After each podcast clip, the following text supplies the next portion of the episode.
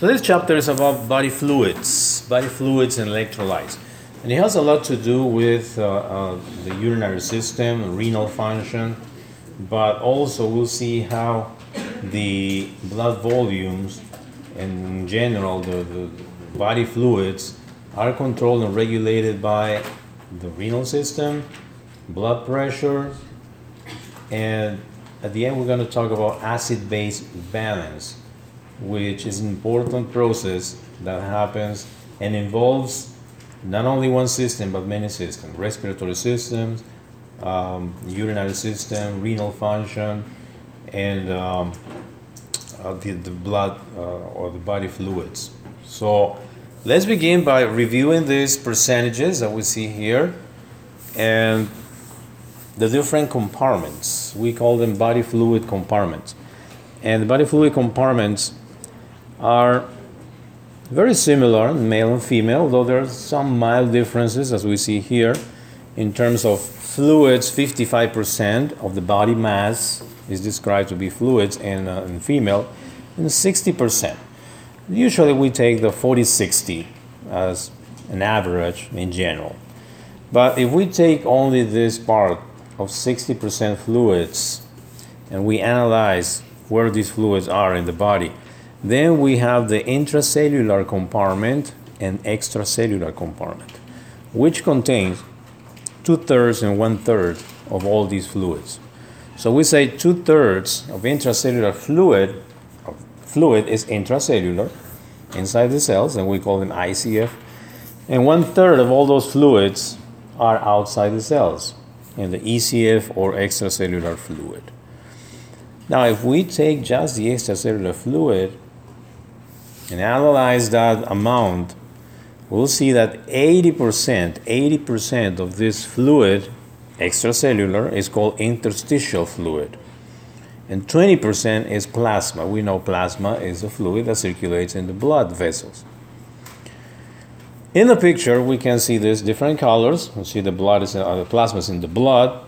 The intracellular fluid is inside the cells and blue is representing the interstitial fluid which is surrounding all the cells.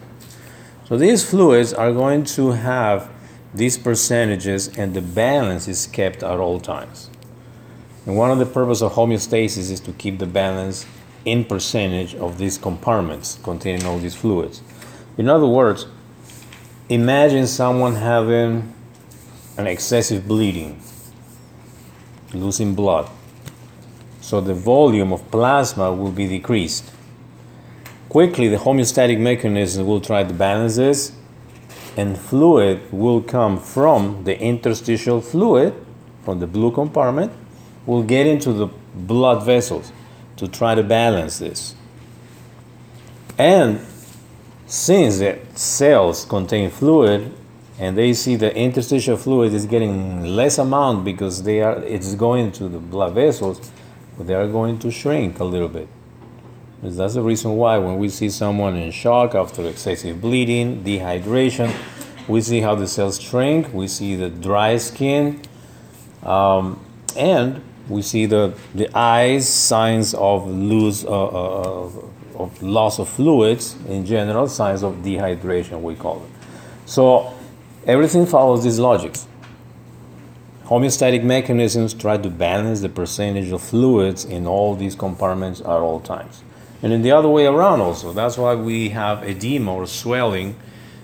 The edema or swelling is excessive amount of fluid in the interstitial space or interstitial compartment, and that 80%.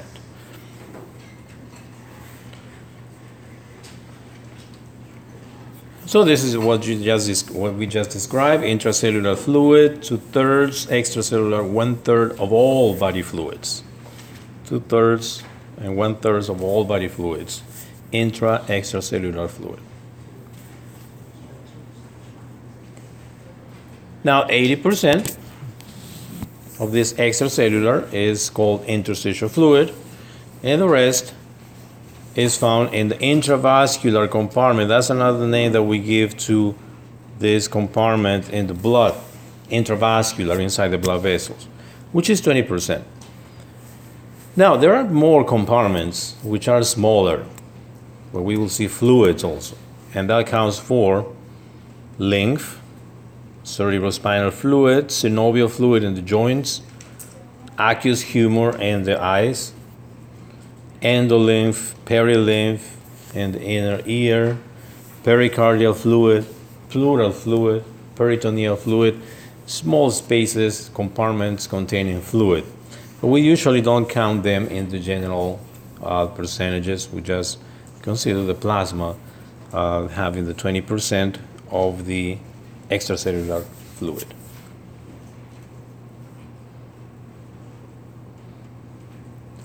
So water is a main component of all these fluids. Water, but also important solutes, which we can have electrolytes, sodium, potassium, calcium, and other molecules. The processes of filtration, reabsorption, diffusion, and osmosis will happen to keep all these compartments with the correct percentages and in perfect balance all the time. And if there's some imbalance, it quickly gets adjusted and fixed by moving fluid from one compartment to another. As long as the functions are not affected, the body and the systems will continue function. But as soon as the limits are exceeded, then we have symptoms, signs, and serious diseases sometimes. Now, kidneys, they have the main function of controlling the blood volume or the body fluid uh, contents. And that counts for the composition of these fluids in terms of water and salt. So, in the same way that the water is distributed in the different compartments, the electrolytes and solutes are also uh, found in the same um, with the same exchange. Something to consider is that babies, newborns, and small infants they have more water. They reach up to 80% of the total body mass and that's what is good for them at that point but then as long as they start growing and increasing in mass tissue uh, the percentages will change as to the one in adults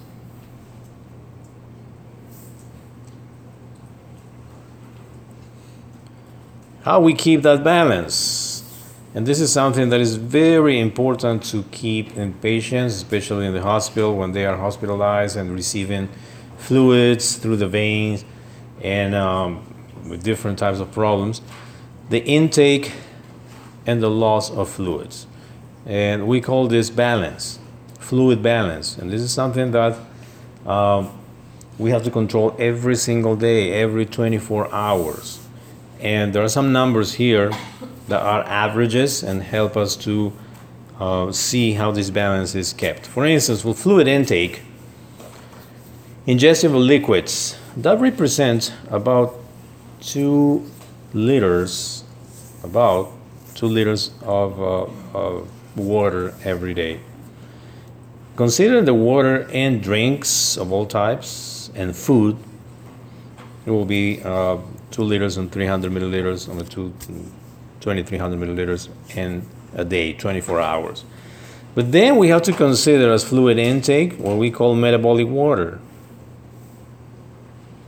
which is the water that is a result of cellular respiration. You remember the equation of uh, cellular respiration, oxidation of glucose, glucose uh, to produce ATP. At the end, we have oxygen, carbon dioxide, I mean, carbon dioxide and water. With that amount of water is important. It's about 200 milliliters per day. We produce, we make water out of these chemical reactions and it's considered as fluid intake. But then the fluid loss through the kidneys, and this is urine,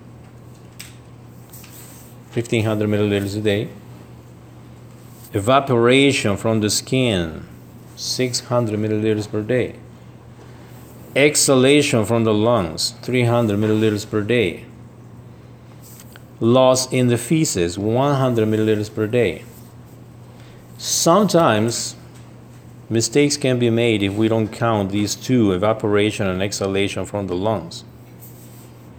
And this may change. In the summer, it's not the same as in the winter time. If the temperature of the room is not well controlled, that will, be, that will change. So this is important to control during the time a patient is hospitalized every day, 24 hours, especially for important diseases like someone has with uh, um, cerebral edema, someone in coma is not able to eat or drink, and they receive all the fluids through the vein. We have to count all this. And it is essential and very important. That's one of the reasons why uh, sometimes some patients are very well controlled and they say do not eat or drink anything that comes from your relatives. You only eat and drink things from here in the hospital, things that we give you, give it to you, not, not any other thing. We have to count that, and the nurses come every day and say, okay, how many glasses of water did you t- take today?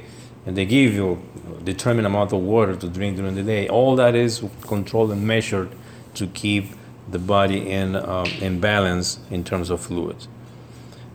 And fluid loss is also considered extra additional amount if the patient goes to surgery. If the surgery tra- takes like three hours or four hours, and it's an abdominal surgery, the organs are exposed and there's more evaporation of water. So they need more water. If they are receiving fluids through the vein, they need more fluids. And before the surgery and after the surgery, we have to count all this very well. And this is a graph that shows all the same amount of that we discussed, how the water gain must equal the water loss every single day in order to keep this, uh, especially the kidneys. The kidneys are the first organs that start suffering if we don't keep a good control of the uh, fluid balance.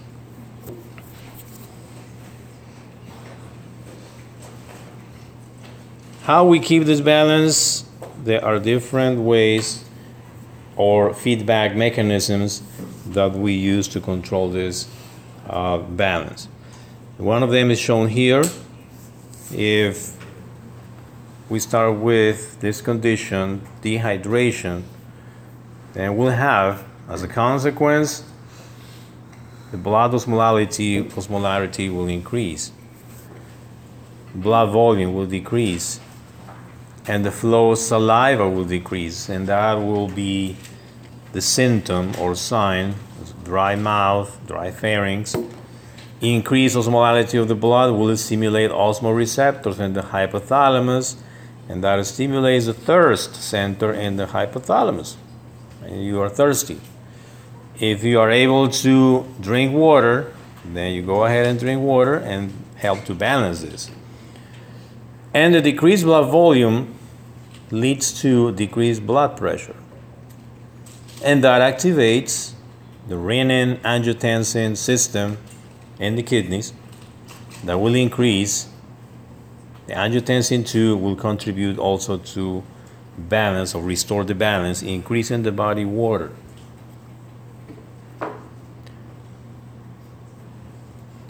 Hormones that regulate this, and this is a review, we mentioned this when we did kidney function and also when we did uh, cardiovascular a little bit. Angiotensin 2, aldosterone, they are responsible for sodium reabsorption and water by osmosis whenever there is dehydration. And dehydration, aldosterone is produced, and the aldosterone will take care of this to keep water. And the ANP, that stands for atrial natriuretic peptide, is going to promote excretion of this sodium and chloride. So these two, angiotensin 2 aldosterone and ANP, will work balancing each other in uh, the fluid balance. Aldosterone, atrial natriuretic peptide, and angiotensin 2. How this works is shown in this diagram. The initial stimulus may be increased intake of sodium chloride. That will lead to increased plasma concentration of these electrolytes. If there's increased plasma concentration, that will increase osmosis of water from the intracellular fluid to the interstitial cellular fluid, and that increases the blood volume. That's the reason why when we exceed in our intake of sodium, then our blood pressure will be increased because the blood volume will be increased. That will make these two effects increased stretching of the atria of the heart and release of atrial natriuretic peptide. Decreased release of renin and decreased formation of angiotensin II and aldosterone.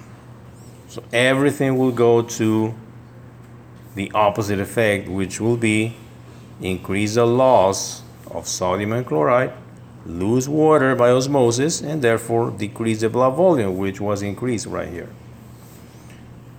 So the atrial natriuretic peptide and aldosterone, they will work in different situations trying to balance the water contents.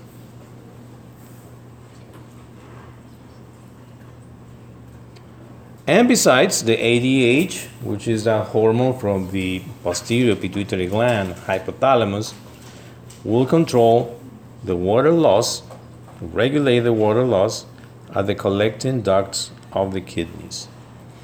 ADH increases permeability of these collecting ducts. Water channels known as aquaporin are inserted, more produced and inserted in the membrane of the collecting ducts, promoting uh, concentrated urine. So they're going to reabsorb more water, keep water, and the urine will be more concentrated.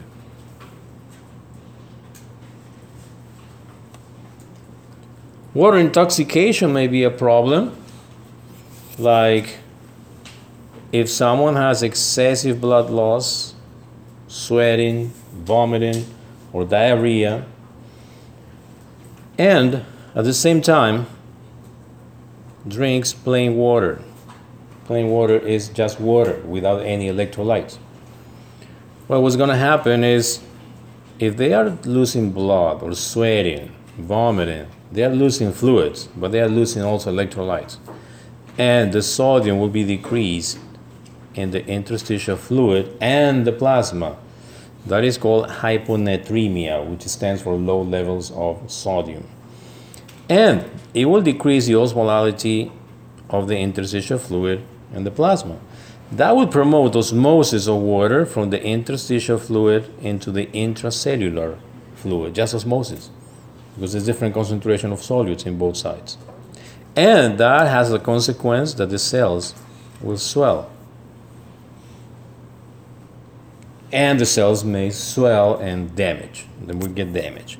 Especially in the central nervous system where they may convulsions, seizures, coma, and possible death.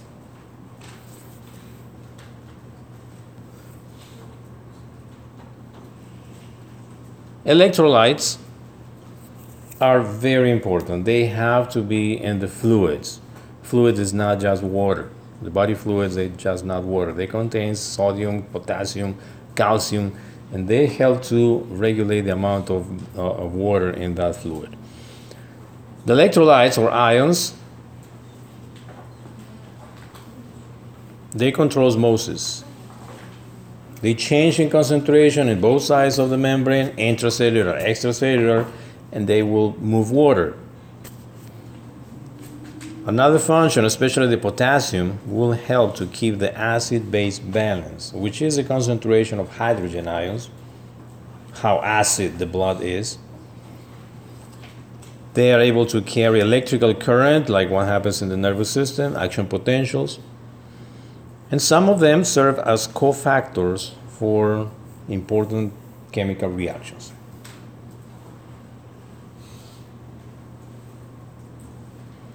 The electrolytes are measured in milliequivalents. Usually, when we want to express the amount or concentration of the electrolytes in a solution, we use this unit milliequivalents, which measure the amount of electrical charges. Since they are electrolytes, as sodium and potassium and calcium, uh, in solution they have electrical charges, negative or positive.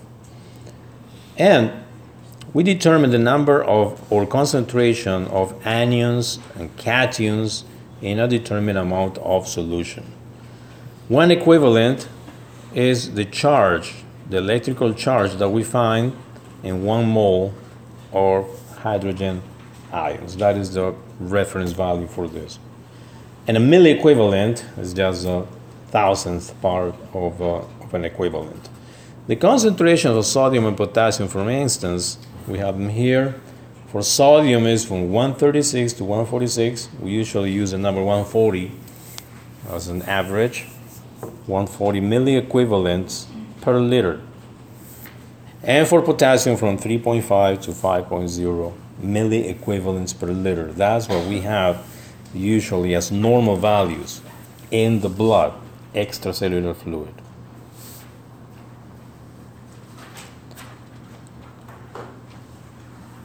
And how they promote osmosis, it depends on how many of them are in each fluid or compartment, but the number of milliequivalents. Like if we say one millimole of sodium chloride is the same as saying two milliequivalents, because one milliequivalent comes from the sodium with a positive charge, and one milliequivalent from the chloride with a negative charge they get dissociated when they are in solution. And this uh, bar graph is showing the amount of these electrolytes in different body compartments. We have some numbers there. Sodium and yellow is for the intracellular fluid, and red for the plasma, and blue for the interstitial fluid. With for sodium, for instance, you see that there is 140 average milliequivalents in the extracellular fluid. But there's only 10 milliequivalents in the intracellular fluid. That creates the concentration gradient that we've been talking about in the 40B for nervous system. But in the intracellular, I mean for potassium, for potassium, there is more potassium in the intracellular fluid, up to 140 and only four in the extracellular fluid. And in the same way, we have the, the, the, values of different electrolytes inside the cell and outside the cell. But the two more important are sodium and potassium always, because they are going to determine osmosis, movement of ions, and uh, electrical charges, like in the nervous system.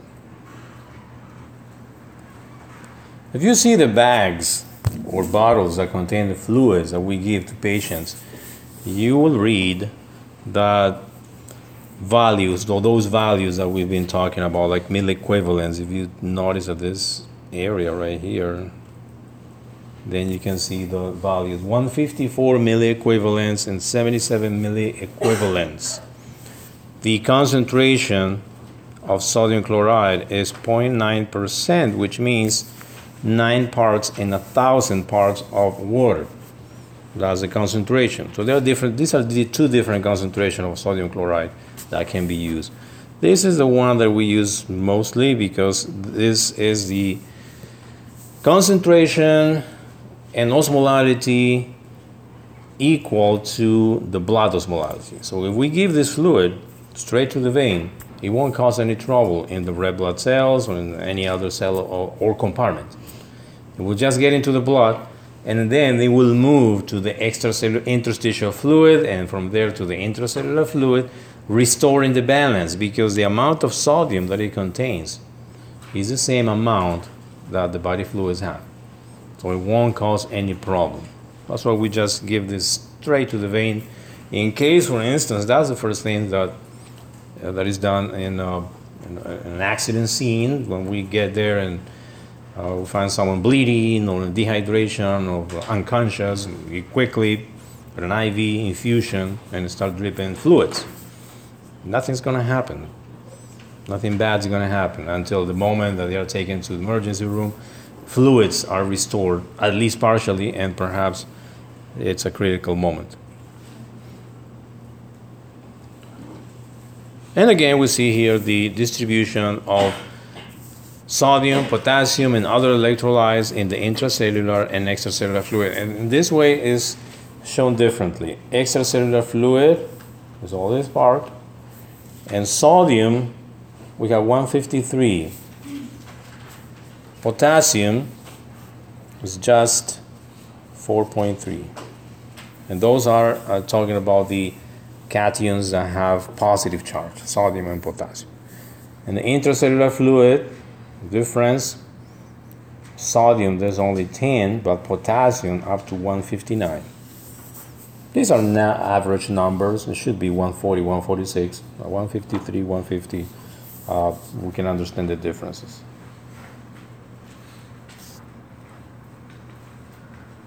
So sodium accounts for almost half of the osmolality of the extracellular fluid. It's very important because the osmolality of the body fluids is 300 millimoles. And what we have seen for sodium is 142, 140, 145. It's about one half of the osmolality. So any change in the sodium will be a very important effect in the osmolality. Remember, it's very important, necessary for the action potentials in the nervous system, and a fact typical diet usually exceeds the daily requirements of sodium. So there are many places where you can find this information that regular diet that we consume every day, typical diet contains lots of sodium. Which is not bad to a certain point if your kidneys are healthy and your lifestyle is very healthy, your kidneys are able to control this. But at some point, it will not be good because it can promote um, uh, important diseases, cardiovascular diseases, especially. Chloride. In the same way as the sodium is the most prevalent anion because it comes together with the sodium, sodium chloride, in same amounts. The anions, like the chloride, they help to balance the level of anions in different fluid compartments, especially to balance with bicarbonate, which is an anion, negative charge. Chloride and bicarbonate, they help each other to get balance in different places.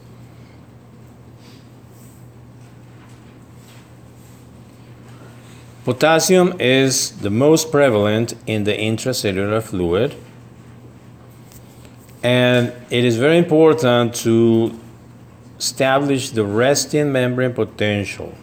Remember the repolarization phase of the action potential when the potassium channel is open and potassium gets out of the cell and restoring the resting membrane potential.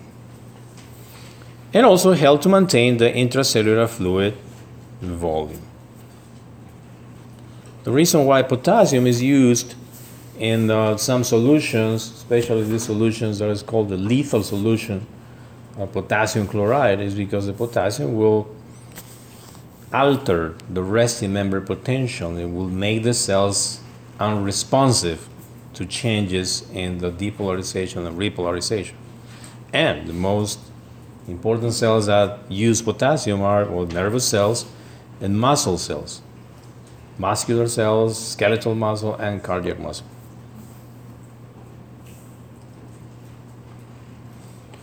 and bicarbonate, which is the second most prevalent, uh, prevalent anion after the chloride. This one is important in the transport in the transport of carbon dioxide.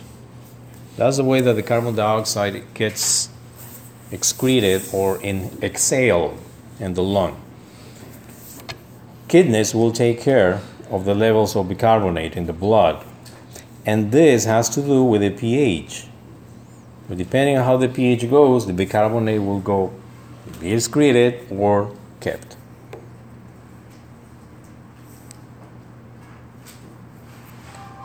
Calcium is the most abundant mineral in the bones and important in blood clotting neurotransmitter release. Calcium is necessary so the neurotransmitters will be released and any synapses of the body. And is regulated by the PTH, parathyroid hormone.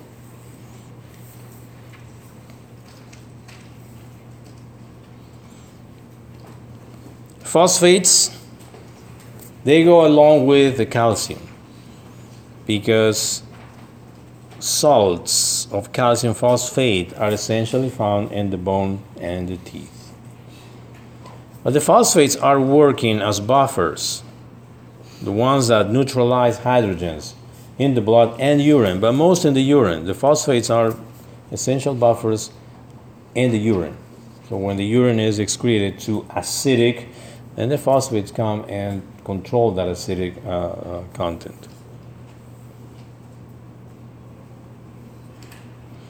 Magnesium is one of the cofactors in the metabolism, especially metabolism of vitamins, blood clot, blood uh, fact, clotting factors.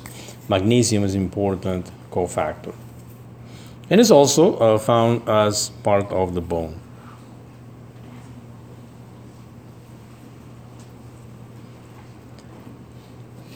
Starling forces, I think we did this in cardiovascular. It's just a review here related with how the body fluids move from compartment to compartment. And this is a way that these fluids will move with nutrients. There are two forces, all of them called Starling forces. Some forces that favor filtration, which are the capillary hydrostatic pressure, in other words, blood pressure and the interstitial oncotic pressure, which is exerted by proteins found in the fluid. Forces that favor reabsorption are the plasma oncotic pressure, proteins, plasma proteins, albumin especially, that keep the water or pull the water back to the blood. And the interstitial hydrostatic pressure, which is minimal. Around the cells, the interstitial fluid, that's not have much pressure. So this balance of forces that we see here with numbers in the arterial end and in the venous end, at the arterial end, we plug in all the numbers, we'll end up with a value of plus 10. And the venous side, a value of minus 9. 10 minus 9 equals 1. And that one is taken care of by lymphatic system. That's how the body fluids are controlled, moving out and moving in back to the blood. Now, this changes sometimes if there are changes in the osmolality, but everything trying to keep and restore the balance of contents of the fluids in all these compartments. Edema happens when there's an excessive amount of interstitial fluid and cause swelling It's fluid in the interstitial space, it's interstitial fluid excess. And that may happen if we analyze the Starling forces, may happen by increased blood pressure. People with high blood pressure tend to have edema around the ankles, usually in the lower limbs. Increase in the capillary permeability, proteins will get out of the blood vessels to the interstitial space and will pull water with it decrease in concentration of plasma proteins, not enough proteins in the blood. They will not pull enough water, more water will, will, will stay in the interstitial space. Or obstruction of lymphatic vessels. That, mine, that one, value one, that is returned to the lymph cannot happen if there's an obstruction in the lymphatic system. And regarding acid base balance, Acid base balance is a very important thing. It's defined as the concentration of hydrogens and bicarbonate in the blood. And this is important because it's going to provide environment for different chemical reactions like we did in digestive system the we studied the activity of one of the enzymes the amylase and we saw how it changes its effect at pH 2 or pH 6 or 7. And every enzyme has an optimal pH. So that's the reason why this pH is so important because mostly what the body needs is to contain the pH, especially the blood and fluids. pH should be between 7.35 and 7.45. That is the normal pH of the blood in the arteries, arterial blood. And how we keep that? By the action of buffers, chemical buffers that we have in the blood. Second, by the action of the lungs, function of the lungs. And third, the function of the kidneys. All these three factors will help to maintain and keep the pH in those levels 7.35, 7.45. If there's less than 7.35, we're in trouble. If there is higher than 7.45, we're also in trouble. Why? Because they are going to change many processes in the body. What are the buffer systems? The buffers in chemistry, we study them as substances that will neutralize or control the changes in the pH of a solution. And that's what the buffers do in our body also. The buffer systems that we have are protein buffers, bicarbonate, carbonic acid buffer system, and phosphate buffer system. Most important is the carbonic acid bicarbonate buffer system. Then followed by the phosphate, and in third place, followed by the protein buffer system, which is proteins that are inside the cells that will capture hydrogens and help to balance this uh, pH. And how the lungs will control the pH, how the lungs participate in controlling the acid base balance by breathing. How come? Well, this is the most important chemical reaction that explains changes in the pH. What we measure is this the concentration of hydrogen ions. If we increase the concentration of hydrogen ions, the pH goes down in value. If we decrease the concentration of hydrogen ions, the pH goes up in values. So how we change this number of hydrogens? We can change it by changing the amount of carbon dioxide that we eliminate from the lungs. Since these chemical reactions are linked and there are two directions, there are bidirectional chemical reactions shown by these arrows, meaning that whatever change that happens in one side of the chemical reaction will lead to changes in the other side. Following that logics, if I, let's say, if I stop breathing for some reason, I stop breathing, no breathing, carbon dioxide is supposed to be eliminated. So this carbon dioxide starts to accumulate in the blood. So there will be more carbon dioxide in the blood. It's not being exhaled. That will lead to a change in all these chemical reactions. If I increase the carbon dioxide amount, that will increase the amount of carbonic acid. Therefore, that will increase the amount of hydrogens and the amount of bicarbonate. And if the number of hydrogen ions is increased, that means lower pH. So the pH goes down, usually less than 7.35. We call that acidosis. And that happens, for instance, when someone has pneumonia, infection of the lung, like one lobe of the lung is compromised, it's not working, carbon dioxide is not eliminated efficiently. That leads to increase of the hydrogen ions, decrease of the pH in the blood called acidosis. That's how the lung function may affect the pH of the blood. And it works in the other way around, in the same way.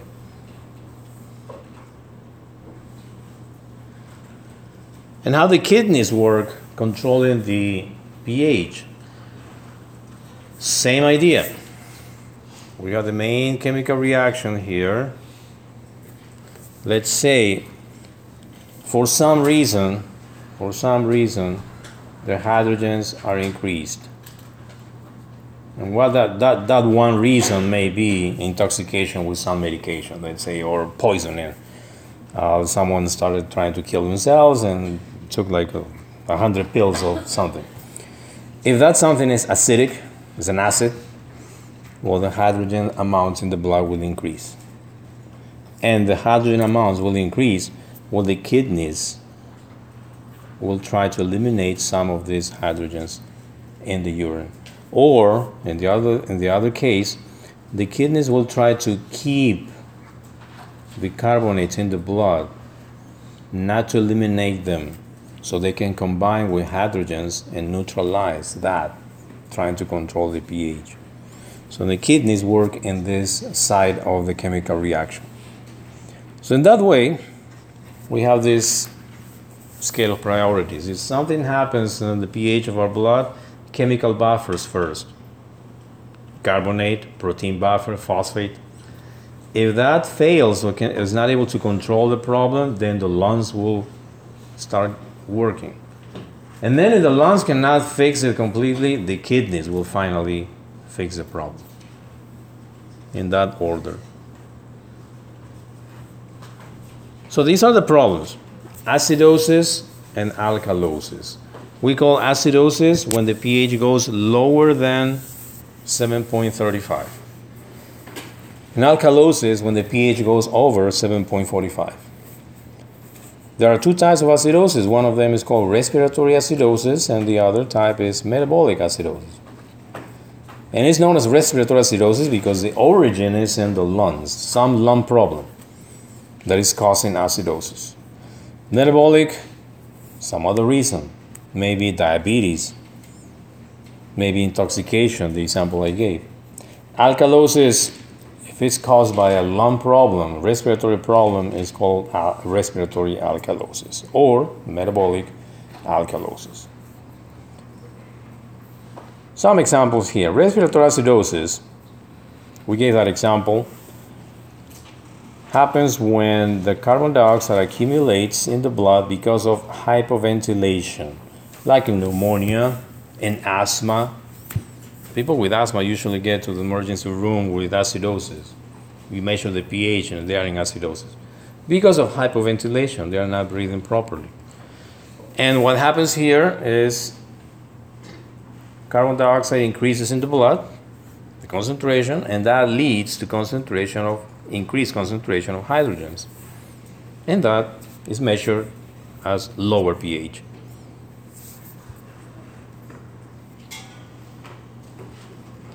Respiratory alkalosis the other way around.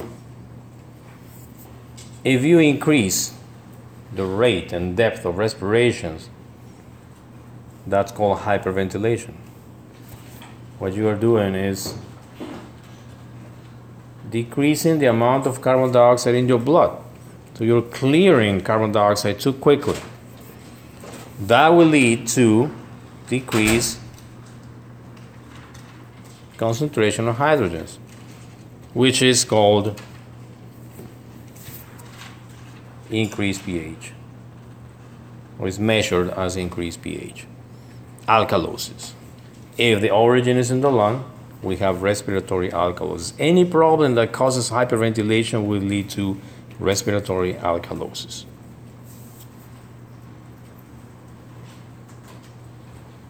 Metabolic acidosis is called when acids accumulate, which are non respiratory, so from other origin, like diabetes.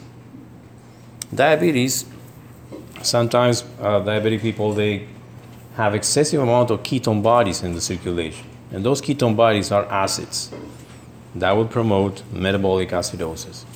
Or intoxication with medications like aspirin, for instance, which is an acid. And that will increase the amount of hydrogens straight here in the blood. The lung is not participating here. And if that happens, then we have a low pH and that's called metabolic acidosis. The origin is straight, some acid has been added to the blood.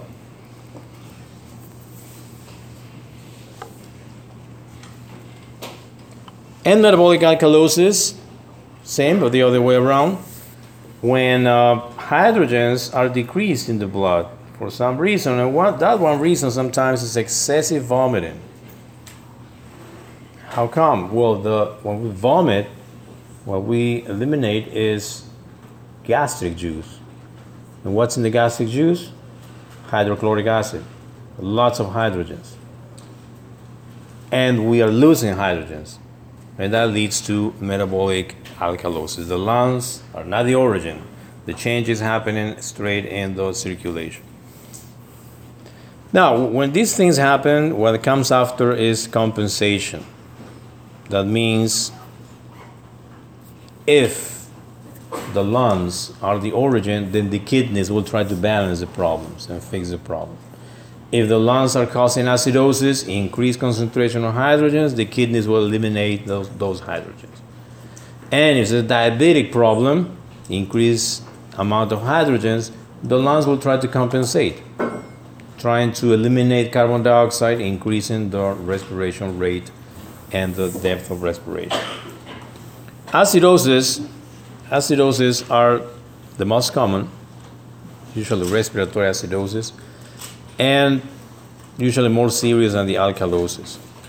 But either one can be controlled and adjusted if the systems are healthy. If there's some additional problem causing it, like pneumonia, asthma, then the problem may get very serious. Okay, any question, any comment?